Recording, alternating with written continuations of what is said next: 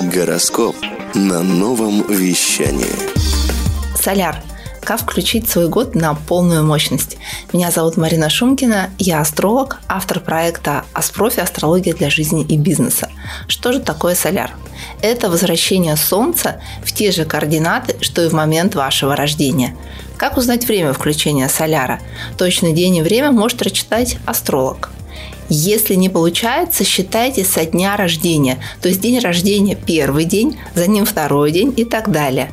При точном вычислении это может быть день до фактического дня рождения. Какие ритуалы сделать в момент включения соляра?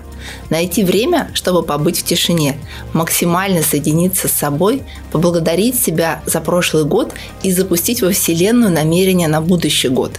Если есть возможность, примите душ. Вода смывает старую программу. Что дальше? Важно зафиксировать свои цели по 12 сферам, домам вашей натальной карты. Как их записывать? На ваше усмотрение. Это может быть карта желаний или список, то, что работает именно у вас. Главное делать это от руки. Записи в электронном виде работают слабее.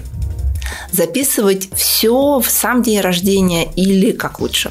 Чаще рекомендуют именно в день рождения, чтобы сформировать программу на год, но можно записывать цели по каждой из 12 сфер ежедневно.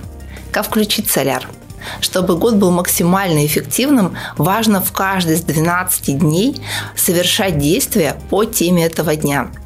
И важна осознанность. Обращайте внимание на возможности и знаки в каждый из этих 12 дней. А что делать конкретно в каждый из дней? Каждый день делайте что-то по теме дня. Например, в первый день важно исполнить одну из своих мечт, а еще уделить внимание своей внешности. Сделать укладку, купить новую одежду, воспользоваться услугами стилиста. Во второй день хорошо, если вам заплатят деньги и так далее по теме каждого из 12 дней, начиная со дня рождения. Хочешь больше?